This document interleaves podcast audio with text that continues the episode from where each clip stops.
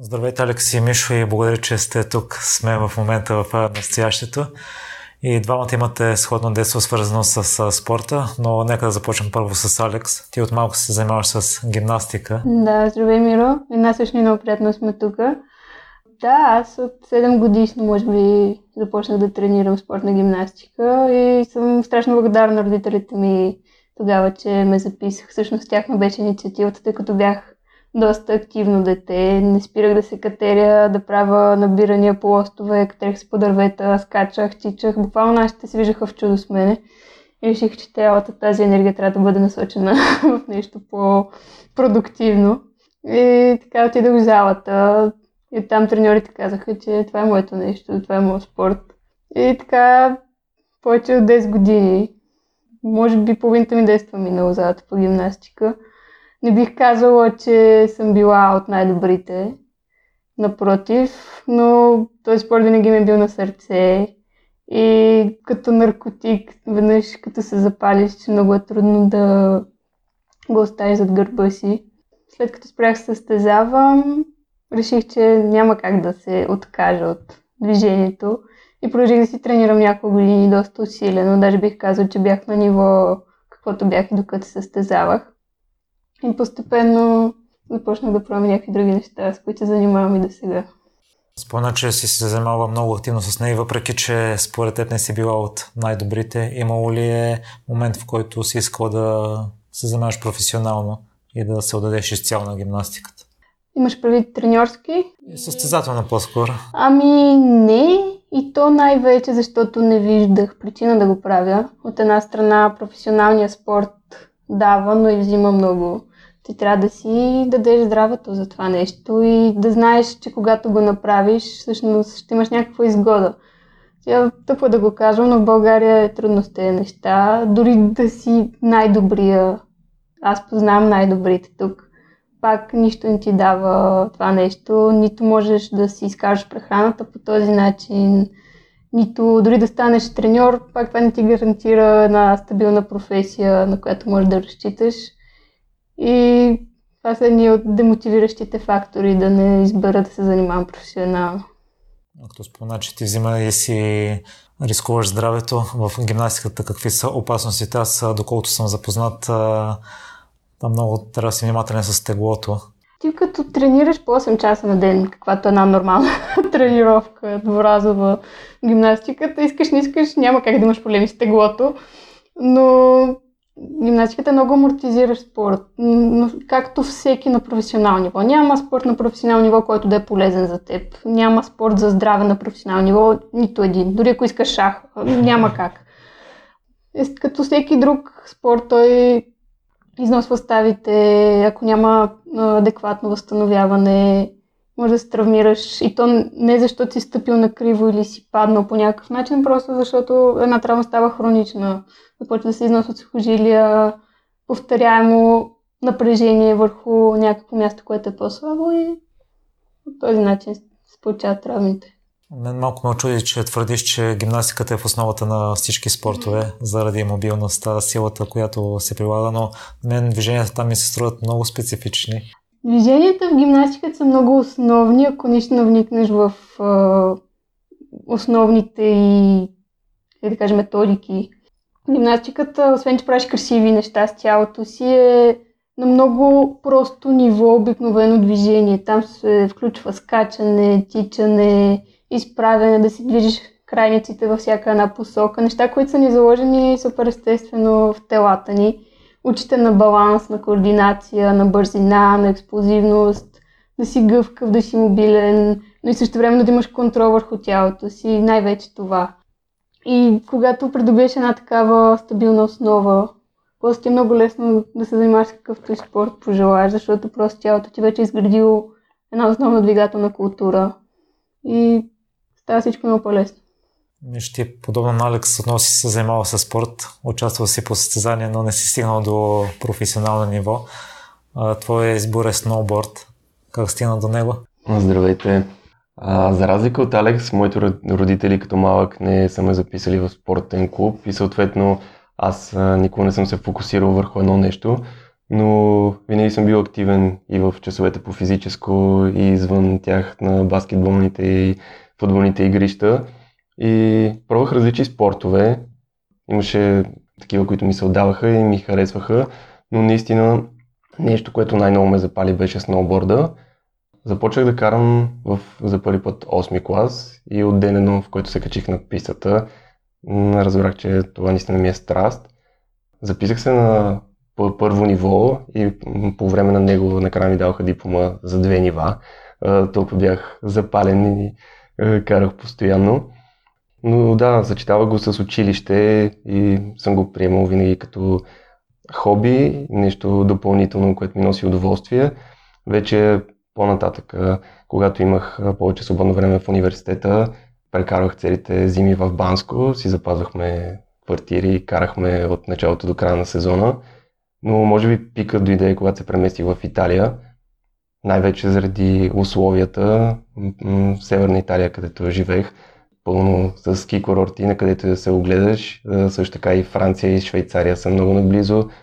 И там вече влязох в отбор, главно за да мога да имам достъп до тези писти, да карам възможно най-често. Винаги ми носило голямо удоволствие, но да, не ми е било професия или нещо, с което изкарвам парите, си изкарвам прехраната. И дори не е имало и тази жажда за competition в сноуборда, тъй като дисциплината, която ми харесва е просто да карам извън писто по възможност дълбок сняг. И двамата след това отдавате внимание на университета и на обучението. Алекс, ти избираш маркетинг. Ами при мен никога не е стоял въпроса дали спорта или учението. Винаги съм си бутала и двете. Завърших доста хубава гимназия, търговско-банковата София и економиката, бизнеса винаги са ме влечали. След това продължих в университета с маркетинг, тъй като аз съм доста комуникативен човек и обичам работата с хора. Отделно имам страст в поведенческите науки, това как хората се държат, как комуникират. И всъщност маркетинга обединява това нещо с економиката и с бизнеса. И винаги ми било безкрайно интересно. Работила съм тази област. И отделно си водех и тренировки. Просто в момента си поставих фокус върху работата с хора в спортната сфера. Аз ти се възхищавам, тъй като в даден период си е съчетавала работата, присъствени лекции редовно и спорта. По какъв начин го правиш? Ами аз започнах още края на първи курс да работя. Получих доста добра оферта за работа в един български стартъп. И ми беше безкрайно интересно, понеже бях първия служител на тази компания и буквално правих всичко там. И много повече съм научила там, отколкото в университета от практически опит. Развихме компанията от нула, занимавала съм се с маркетинг, с продажби, с логистика, ако щеш. Дори съм майсторила джаджите, които правихме, то беше много интересно. И как ходех за по-важните лекции, за изпити и винаги си намирах време за тренировки. Постепенно започнах и да водя класове. Представи си го, че излизах сутрин в 8 и се прибирах в 10. Общо взето така. Но никога не ми е тежало, защото всичките неща, които правех, ги правех с кеф и удоволствие. Може би да, прибирах се малко физически уморена, но се чувствах доста удовлетворена. Вече по едно време стреса е наделял. Ами да, вече след 2-3 години по този начин усетих, че не мога да се фокусирам върху нито едно от тези неща и започнах да променя малко ежедневието си. Постепенно напуснах тази работа. Трябваше да замина да уча в чужбина, в последствие не заминах и записах курс за йога инструктори тук. И реших, че това нещо така или иначе ми носи безкрайно удоволствие преподаването. Не го чувствам като работа и прецених, че по-добре се фокусирам върху него. Споделяш, че а, си минала и пресен депресия. Това ли е било Ами не бих казала депресия, по-скоро беше ми малко по-трудно. Имах нужда да се свържа с себе си. Преминаването от гимназията към университета си беше един преходен период. След това, като позавърших към изцяло работата, не знам, някакси, когато започнах да се занимавам с йога, усетих, че имам нужда от повече внимание за себе си И про гимнастиката тренираш, тренираш, правиш супер сложни неща, никога това движение не е осъзнато. Това от някой външен човек, например, треньор каза ти напри това, напри това и ти като машинка изпълняваш. Никога не се замисляш сега боли ли ме нещо, как да го направя точно. Няма го осъзнато движение. Докато йогата ми помогна на точно това нещо да осъзная и да започна да съм малко по-нежна към тялото си и съответно и към себе си. В кой момент израстваш много бързо за много кратък период? Ами именно в този, когато завърших вече училище и трябваше да работя, да уча, да се оправям сама по цял ден. Усетих, че трябва да съм напълно самостоятелна, да разчитам на себе си повече. Доста и рано се изнесох от вкъщи от нашите и така. Между твоето образование е свързано в сферата отново на економиката и менеджмента? Да, аз завърших първо немската и за разлика от повечето ми съученици останах в България да карам бакалавър в сферата на економиката. Първо работих малко тук в една логистична компания, направих такъв rotation internship, минах през различните отдели на компанията и за мое изненада нещо, което най-много ме грабна беше финансовия отдел и затова и реших да продължа образованието си в чужбина, именно в сферата на финансите. Като първо работих едно лято тук, преди да замина в Министерство на финансите. В много интересен отдел. Международни финансови институции, по-точно европейски финансови институции. Работих тясно с Европейската инвестиционна банка и наистина се запалих в тази сфера. И след това заминах за Италия, където качеството на образованието беше наистина на съвсем друго ниво. Даде ми много и научих много и останах съответно там да поработя малко, отново в финансовия сектор. Преди след това си прекарал и периоди в Лондон? А, да, в Лондон първо съм карал и обучение, после един стаж. Бил съм два пъти за по 3-4 месеца. Първият път беше зимата, втория път прекарах цяло лято там. Определено, ако ме питаш, Лондон е уникален град огромен, international, има за всеки го всичко, но ако трябва да говоря за опита си в чужбина, бих посъветвал всеки да замине, да поработи някъде. Просто това нещо ти отваря мирогледа. И не смятам, че има перфектно място, защото навсякъде си, си има плюсови и минуси и е въпрос просто до човека, къде ще му допадне. Аз лично се чувствах по-добре в Италия, затова и прекарах там повечето време. Но в един момент просто си дадох почивка и реших да се прибера и така се завъртяха нещата, че останах вече трета година в София.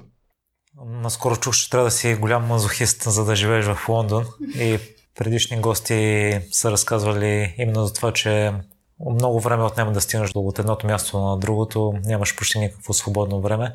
Но на мен ще ми е по-интересно да чуя за Милано, тъй като за Италия съм чувал само добри думи, ти е, имаш впечатлението и от човек работещ там.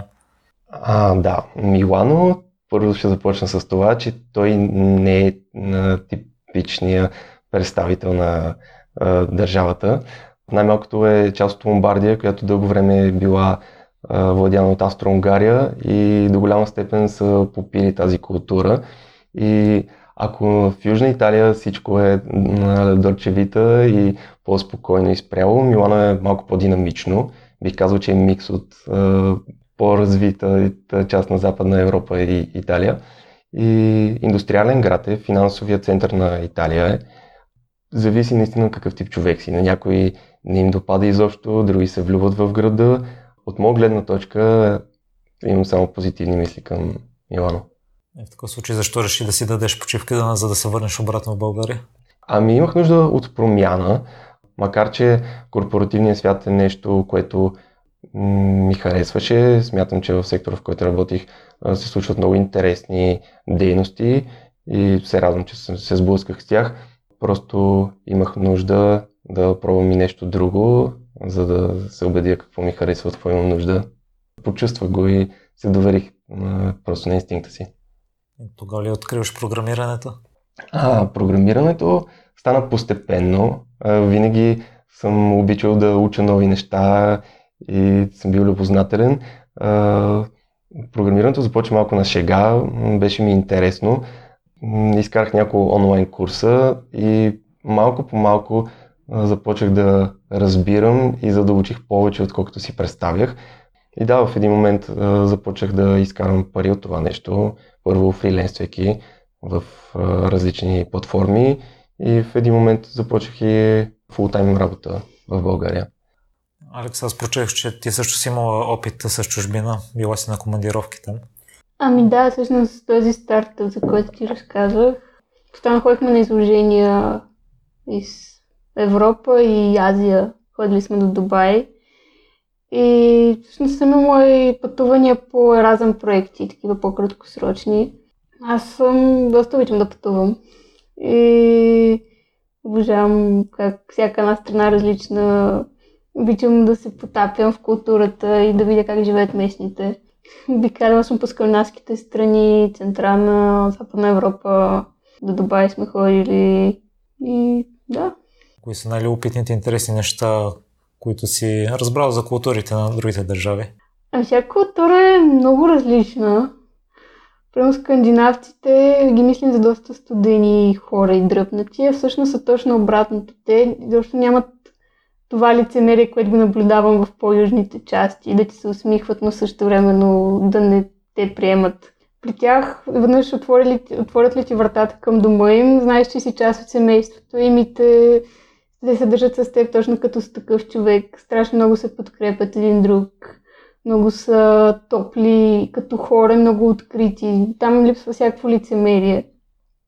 Докато аз мислих, че точно обратното. Докато на хората изглеждат много отворени, много топли, много гостоприемни, но им чувство, че наистина там с такива на улицата никога не биха те приели в дома си по същия начин. И все пак бих избрала да живея на топло, ако можех. В Дубай ми беше много интересно. Там въобще не знаех какво да очаквам. Бях гледала само някакви снимки на лъскави коли, хора с златни ланци. Ми не е точно така доста е изкуствен целият град, няма нищо естествено. Всичко е наистина изградено от нулата и е, да, луксозно е, но там разстоянието, празното пространство между много бедни и много богати е страшно голямо. И да не кажа, че няма средна класа изобщо по-зле, дори отколкото при нас. И е доста... Не е за мен този град. Хубаво място е за правене на бизнес, за краткосрочно време, но не си връщавам да живея там в никакъв случай. Докато европейските страни до някъде си приличат една с друга. Естествено тези малки разлики между много на юг и много на север. И така ходила съм и до Америка. Там също е много различно. Също не е моето място, но е безкрайно интересно да се види. Алекс, вече спомена, че си инструкторка по йога и по мобилност, но аз почетох, че имаш и сертификати за фитнес инструктори по нутрициология. До сега не съм срещал нито един такъв инструктор който да се занимава хем с йога, хем с фитнес? Ами да, аз всъщност, когато завърши гимназия, вече знаех, че тези теми ме влекат. Движението, храненето, правилния начин на трениране. И всъщност първият курс, който завърших, беше именно за фитнес инструктори. Никога не съм искал професионално да се занимавам с фитнес, бодибилдинг. По-скоро чисто любопитно как се как работи тялото, какво да се храним, как качваме мускулна маса, как отслабваме и така нататък. И смятам, че ако искаш да си инструктор, независимо дали по хранене или по спорт, трябва да имаш някакви представи от двете неща, тъй като те са много тясно свързани. Или не можеш само да тренираш и да се храниш безобразно и да очакваш някакви резултати, както и обратното. Не можеш да се храниш прекрасно и да очакваш, че ще изглеждаш като, как да, да знам, Арнолд Шварценегър, без да тренираш достатъчно и така. Мишо Алекс вече разказа за нейния път по откриване на йогата. А твоя какъв е? Тъй като и ти си преподавател по йога и по мобилност и по стойка на ръце. Да, вече се бях върнал от Италия и а, реших да пробвам а, йога. Влезнах в един клас, основно заради физическата част. А, исках, тогава не знаех какво е йога, мисля, имах бегла представа, исках Просто търсех някакъв вид разтягане. И още след първия клас, нещо, което ми направи впечатление, беше духовната част или нещо, а, медитацията накрая, която просто изгони целият ми стрес и ме накара да се чувствам по-добре. И тогава започнах да хода на йога. Пробвах различни стилове, различни студия. Така се запознах и с Алекс. Влезнах в нейн час по мобилност като ученик и се запалих от мобилността и към стойките на ръце, оттам и към гимнастиката. И в един момент вече с Алекс бяхме заедно, аз бях много редовен в класовете й и тя започна нейния йога курс и трябваше някой, който да я замести. Никой от инструкторите в Vibe нямаше възможност. И доста дълго време убеждаваше и накрая склоних и доста се притеснявах. Предполагам ми е лечало, но не избягах от класа, изводих го целия и за моя изненада ми хареса, почувствах се добре да водя клас пред хора. Доколкото разбрах и хората са останали доволни, някои са питали, за това оттам ми предложиха и класове и просто реших, че след като съм инструктор е хубаво да изкарам по-задълбочено обучение и затова записах и аз йога, 200 часовия йога курс към Йога Алианс и така станах и йога инструктор. Аз също потвърждавам, че класовете ти са много приятни. Аз, за съжаление, съм посещавал само един или два пъти клас по мобилност и ме очуди малко, че си намалил или спрял преподаването. Доскоро го съчетавах с работата и водех или рано сутрин преди да започна работа или в обедните почивки, но вече обмислям да се фокусирам по-сериозно върху класовете и смятам да пусна повече, както по мобилност, така и по йога. Моята история с йогата е сходна на Алекс. Аз я открих, тъй като основното ми хоби е бягането и съм чувал, че е добра за превенция на контузии. Последствие, може би, са, се появиха и други положителни черти, но аз в началото отивах заради самите упражнения. Не можех да стоя на едно място. И Алекса на мен, мен направи интересно впечатление, че първия път си пробвала една бавна йога и си разбра, че не е за теб. Ами да, аз като бивша гимнастичка имах доста голямо самочувствие, че мога страшно много неща и за мен йогата беше нещо за простите хора, нали? Как така, аз гимнастичка ще се занимавам с йога. И бях пробвала да си пускам клипчета, беше ми безкрайно скучно и мудно. И един ден една от йога преподавателките на моя колежка дойде в офиса, в който работех и излъди един клас. Там бяха викнали. Страшно ми хареса. Начинът по който тя говореше, как се държеше и начинът по който те кара да се чувстваш. И лека по лека задълбочих. Познавах а, сина на една от собственичките на йога студията в София. Отидох при нея. Страшно много ми хареса и всъщност осъзнах, че ми липсва не толкова физическата част. Аз можех всички неща да ги правя, колкото наистина това да се слушам малко повече внимание за себе си, да съм по-осъзната от движенията си, да не тренирам на всяка цена, ако не се чувствам добре, ако съм мурена. И всъщност това ме запали и почнах да слушам тялото си повече. По какъв начин се научи да го правиш? Ами аз бях доста егоцентрична и наистина опитвах да потисна малко егото си дори в пълен клас, където хората се възхищават, като направиш нещо супер сложно, ако усещам, че не се получава или че не е с деня, в който да го правя, просто да не го правя и да, съм, да го приема това нещо и да съм окей. Okay. Че днес явно няма да е деня и че трябва да просто се показвам и съм малко по-умерена. Споделяш, че това е основният урок, който си научила от йогата, че не е необходимо постоянно да сме в движение. Точно така. В живота, ако мога да го прехвърля, в едно интервю казваш, че не е задължително постоянно да сме продуктивни. Ми да, аз имам доста голям проблем с това нещо. Както ти сам каза, от а, няколко години, доста малка, правя страшно много неща в един ден. И в момента имам доста свободно време, тъй като се занимавам главно с класовете си. Отделно с Мишо развиваме страничен бизнес, който ще разберете по-натам.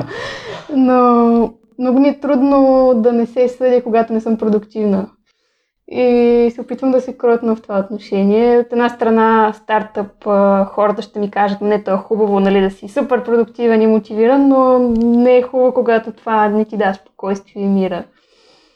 И така, опитвам се да си позволявам да си почивам. Но Мишо ще ви каже, че не ми се получава много. Рядко го правя. Миша, кой е най-ценен урок, който ти си взел от йогата? Това, което м- йогата ми даде, и при мен беше осъзнаване и основно нали, физически.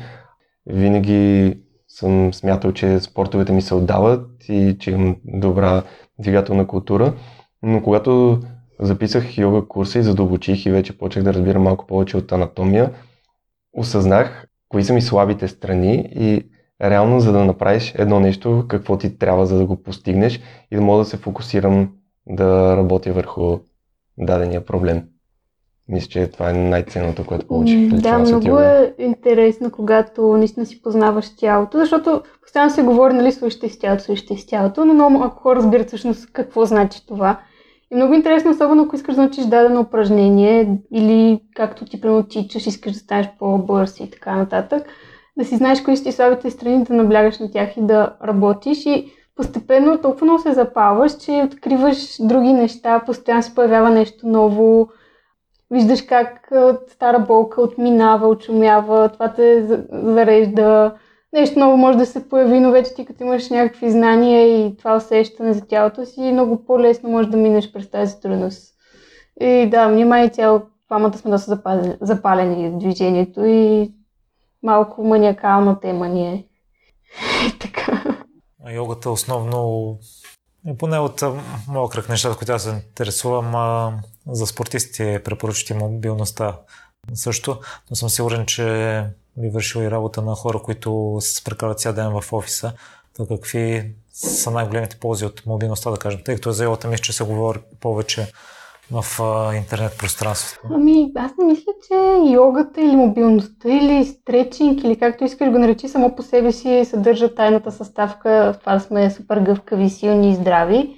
А, дори едно обикновено ОФП от едно време, то е комбинация от неща, които така ли, че трябва да правиш. Трябва да си включваш загрявката, трябва да си включваш на края на тренировката. Независимо какво спортуваш, има си едни конкретни движения за всеки един спорт, за всяка една комбинация от движения – които е редно да включваш в твоята практика, за да не работиш върху някакъв дефицит, който ти имаш и да слагаш някакво натоварване отгоре на него, за да се контузиш. Не знам дали ме разбрахте.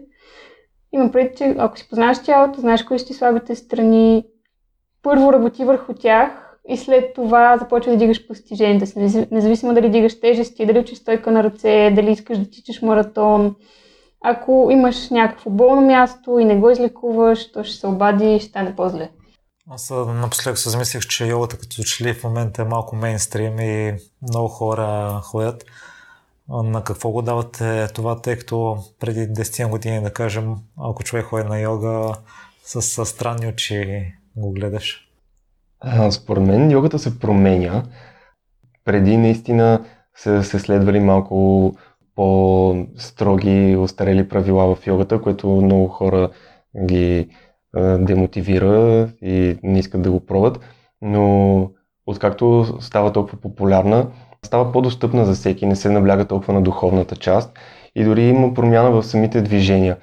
Както знаете, йогата датира на хиляди години и от днешния и познания по анатомия някои неща се пречупват и се променят, защото се смята, че не са толкова полезни за тялото. И вече просто, според мен лично не се гледа по този начин на нея, а като просто вид спорт, на който можеш да влезеш и да пробваш дали ти харесва или не. Не е задължително да имаш е, определени вярвания и да не ядеш месо и така нататък, както е било преди години. Да, но в тази връзка аз, аз искам да добавя, че именно защото стана толкова популярна, се навъдиха страшно много преподаватели, нали, хора, които всъщност не знаят, искам да ходя на йога, но той има 28 вида, нали, на коя йога точно да отида. Че всъщност йогата не е как, отново тайната на съществуването ни и това, което ви накара да се осъзнаете. Не, ако си достатъчно осъзнат предварително, всяко едно нещо в живота ти може да е йога. Ако го правиш със смисъл, ако когато се случи някаква ситуация, която е по-стресова и как ти реагираш, това също може да е йога. И така, не вярвайте на всеки преподавател наистина вече можеш да си изкараш по интернет курс за йога. Йогата не е нещо, как да кажа, безопасно. Може да се навредиш страшно много. Прекалено много клиенти, които от йога идват на мобилност с травми именно заради егото, защото се опитват на всяка цена да направят някаква поза. Отделно инструктора не обяснява достатъчно как да се пазим и така нататък. И може би затова смишно наблягаме повече на анатомичната част. Не на всяка цена се направи някаква поза, по-скоро първо да си познаваш тялото и ти сам да прецениш дали можеш да направиш нещо конкретно. Алекса, като спомняш се навъдиха много инструктори. Какво според вас в днешно време отличава един добър инструктор от един посредствен, за да може такива хора като мен да иска да посещават конкретен клас? Ние гледната ми точка на инструктор, според мен най-вече да инструктор да го прави желание, да не си там по задължение или заради пари или за нещо друго, наистина да виждаш смисъл в това, което правиш. Мен ми носи безкрайно удоволствие, когато някой клиент дойде при мен и ми каже, нали, супер, вече не ме боли това, което ме болеше, или вече мога да се движа много по-добре, или кръста ми мина, или и за първ път осъзнах какво значи да слушаш тялото си. Това ми носи безкрайно удоволствие и аз наистина започнах тази работа като хоби и продължавам да не усещам като работа. И тази енергия се усеща от хората. И това да се чувстваш добре, да говориш, наистина трябва да имаш някакви умения да стоиш пред тези хора и да си сигурен в това, което им казваш. И не знам, наистина не съм духовен човек, но си е енергия и е начин на усещане и да даваш нещо полезно, не да седиш просто отпред и да говориш глупости, в които не вярваш, да си стоиш за всяка една дума. Нали, интегритет, тази не българска дума, да си я спазваш. Нещо според теб? За мен на първо място най-важното е да имаш познания, задълбочени и да знаеш какво показваш и защо и как това нещо работи, за каква част от тялото. Не искам да правя лоша реклама на никой, но за съжаление съм виждал инструктори в студия, които преподават грешно, показват грешно неща, което в някои упражнения може просто да не ти даде нужната полза, но други упражнения вреди на тялото. И ако ги правиш, ако ходиш на йога редовно 2-3 пъти в седмица, в продължение на година, това нещо може да ти доведе до сериозни проблеми. Така че на първо място са познанията и оттам вече наистина да го правиш с желание. А, аз лично за себе си, за това смятам, че толкова постепенно подхождам към йогата. Не напуснах просто всичко и да скоча да стана инструктор, защото не исках да го усетя като работа и рутина и да ми писне. А, много плавно го карам и за сега смятам, че определено ми носи удоволствие и мога да се фокусирам повече върху него. И всичко, което каза Алекс, също съм съгласен. Трябва просто да имаш подход към хората и вече хората са различни и един и същи инструктор на някой може да му допадне, на друг не и просто смятам, че клиента трябва да усети при кога се чувства добре и така да избере. Вие това го постигате определено с енергията и аз лично се чувствам много добре във вашите класове и си признавам, че именно за това ви поканих. Не съм чел предварително за вас преди да ви поканя, след това го направих. Стойките на ръце. Каква е функцията, какво предимство дава това, ако се научиш да правиш? Хм, ако сега ще отговоря. Стойката на ръце е много, много основно гимнастическо упражнение. Да не кажа, че децата на 4, 5, 6 годинки го учат. Не е изобщо нещо впечатляващо в гимнастиката. Напротив е как можеш да ходиш ти прав, така в гимнастиката трябва да можеш стойка на ръце. И последните години стана страшно популярно и признам, че доста готино изглежда отстрани да можеш стойка на ръце което аз го приветствам с отворени обятия, тъй като много малко хора, възрастни, нали, типични офис човек, могат да се докоснат до гимнастиката, докато да учиш баланси на ръце, някаква малка част от гимнастиката, която ти да усетиш. И какво ти дава търпение на първо място, много сила в цялото тяло, много контрол, контрол върху дишането, наистина да си усещаш тялото в пространството, да си усещаш тялото, когато си с главата надолу. Страшно много ползи има.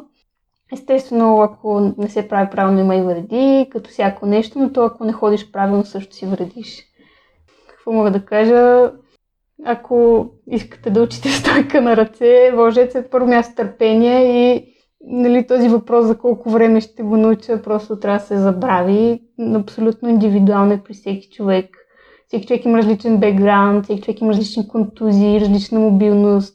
На първо място тялото ти трябва да се движи свободно, да се ти отворени рамената, да имаш достатъчно сила. И това е абсолютно, абсолютният минимум, нали? критичната маса, която трябва да имаш от умения и всичко останало започвате първа. Аз не съм питал другите хора, които посещават а, часовете за този въпрос, но предполагам, че всеки би ти го задал. А защо не мъчиш? но, всички, които ми задавате този въпрос, го задавате с усмивка, което ме навежда на мисълта, че всъщност се наслаждате на това нещо и вътрешно знаете, че не е мъчение, не е някаква полза, която получавате. Не смятам, че съм съдист, поне не много. Но и всички, които за мен занимават с спорт, са до някаква степен мазохисти. Трябва да изпиташ известна доза дискомфорт, за да стигнеш до желания резултат. И това правим в класовете. Нали, причиняваме се някакъв дискомфорт, никой ни е накарал на сила да отидем там, за да но знаем, че това ще ни донесе нещо по-хубаво бъдеще. Заедно с това видях, че лагери организирате. Какво се прави на тях? Лагерите ни са комбинация от класовете, които водим. Има часове по йога, както и мобилност, както и стойка на ръце. А, за сега се заформи нещо като комюнити и в общи линии идват едни същи хора, хора, които посещават класовете ни. И правим няколко пъти в годината и веднъж планината, веднъж покрай морето лятото. Да, винаги е доста забавно и всъщност идеята на тези лагери от една страна се откъсна от ежедневието си, да си направим една мини почивка, да сме в, в компанията на готини хора и отделно има всъщност доста повече шанс ти да обърнеш внимание на практиката си, тъй като има повече време, повече дискусии, има време всъщност да си поговорим индивидуално с всеки, какво го турмози, какво го мъчи, върху какво иска да наблегне. И така, малко повече време за осъзнаване и за лична практика е. Имате ли си любима история от а, лагерите или от а, часовете? Аз не се сещам за нещо конкретно, просто са прекалено много. Да, винаги е супер забавно. Винаги ставаме център на внимание на околните, особено ако отидем на море, като отидем на плажа и не можем просто да лежим и да се печем. Винаги се правят стойки, снимки, пирамиди, салта. Бе, като малък цирк сме. И винаги хората отстрани ни гледат явно усеща енергията на групата и постоянно се пита, може ли да се включим към вас, нали, какво правите точно, много сте готини. Всички хора наистина, които идват на един вайб, една енергия. А според вас онлайн тенденциите, онлайн тренировките ще останали като тенденции, защото чувам за различни фирми, че хоум офиса най-вероятно ще продължи в бъдеще тъй като фирмата спестява разходи, по-удобна е, продуктивността не спада. Докато при онлайн тренировките едно е да си в самия час да усетиш енергията и на другите, друго е предполагам да си сам вкъщи. Вярвам, че се заформя такава тенденция, но не смятам, че ще изместят изцяло а, тренировките на място. Според мен просто а, хората ще се разделят и според това какъв човек си. Има такива, които обичат да отидат и да са наистина сред хора на живо, доколкото други избират удобството да са вкъщи във време, в което те желаят, да не се разкарват до въпросното студио, да не трябва да се обличат. Така че вярвам, че просто паралелно ще се движат двете неща заедно. Да, също не мисля, че едното може да замени другото. До тип човек си е чисто психологически. Наистина, някои хора не се чувстват добре сами вкъщи, не се чувстват страшно мотивирани, докато други не обичат пък да са сред хора, по-интровертни са, прочитат вкъщи, да не се притесняват от околните. Абсолютно си е строго индивидуално. А и понякога е въпрос на настроение. Може един ден да, да не ти се излиза от къщи и да предпочиташ да останеш и затова просто е добре да го имаш този избор. Мишо Алекс епизод ще излезе може би след около месец и половина-два. Да, за общия ви проект нещо да открехнете? Свързане с тренировките. Да. В тази насока работим. Просто е бранд, който искаме да развием. И да, да, може би ще започнем с онлайн всъщност класове и тренировки. Ще си доста... Ще има отделни, ще има онлайн магазин. Още го доизкусоряваме, така да се каже. Предполагам, надявам се до пролет, до пролет да сме пуснали всичко. Но много зависи от ситуацията в момента, тъй като доста ни спря тази година. И къде слушателите, ако искат да посетят вашите косове или да се свържат с вас, могат да го направят? в момента в Инстаграм могат да ни намерят. В Фейсбук също имаме затворена група за хора, които посещават класовете ни, където си комуникираме. И общо момента е това. Но вярвам, че до тогава сме го разработили, така че може да оставим линк и вече да влезнат в сайта или страницата ни. Там ще да. има повече информация. В какво сте се провалили? И аз лично за себе си търпение нямам го достатъчно количество. И това доста ме тормози, постоянно съм напрегната, постоянно съм критична към себе си, че не правя нещо достатъчно много, достатъчно често. И да, пак някои хора ще кажат, че това е добре, ако искаш нещо да работи да се развива, но на мен ми вреди до някаква степен и има нужда да работи върху това си качество. Но съм впечатлена, Алекс, че вече си го изградила. Радвам се, че оставям такова впечатление в околните, а за себе си знам, че имам още доста работа. Нищо ти? Аз не мисля, че имам голям провал или нещо, което да смятам за белег. Има много дребни провали по пътя, който съм извървял и това смятам, че е нещо нормално и дори съм благодарен за тях, защото всеки един неуспех те учи на нещо и те надъхва повече. Ако трябва да генерализирам, особено когато съм, от когато съм с Алекс, ми прави впечатление тя колко е организирана. Не знам дали идва от това, че от малка се занимава с спорт, но определено искам и аз да мога да ценя повече времето си и да съм малко по-организиран и работя върху това. А с какво се гордеете най-много? Ами аз може би това, нали, то малко ще противоречи с търпението, но винаги да съм дейна и да генерирам нови идеи, да правя нови неща. Не обичам да стоя на едно място. Обичам да се развивам, да търся нови места, да пробвам нови неща. Постоянно да се обогатявам с нещо. И това е черта, примерно, застояването, която ненавиждам и която се стрема да не притежавам. При мен е свързано с предния въпрос. Нали, няма нещо голямо, с което се гордея. По-скоро цялостно се чувствам щастлив и се радвам на всеки един момент къде съм и на къде вървя. И смятам се за себеосъзнат и просто съм щастлив с живота си. Да, Миш, между другото, наистина умее да цени момента, което е страшно впечатляващо. Много малко хора имат тази способност и да живеят в момента и да са просто благодарни и щастливи за това, което имат, което мисля, че всички имаме нужда.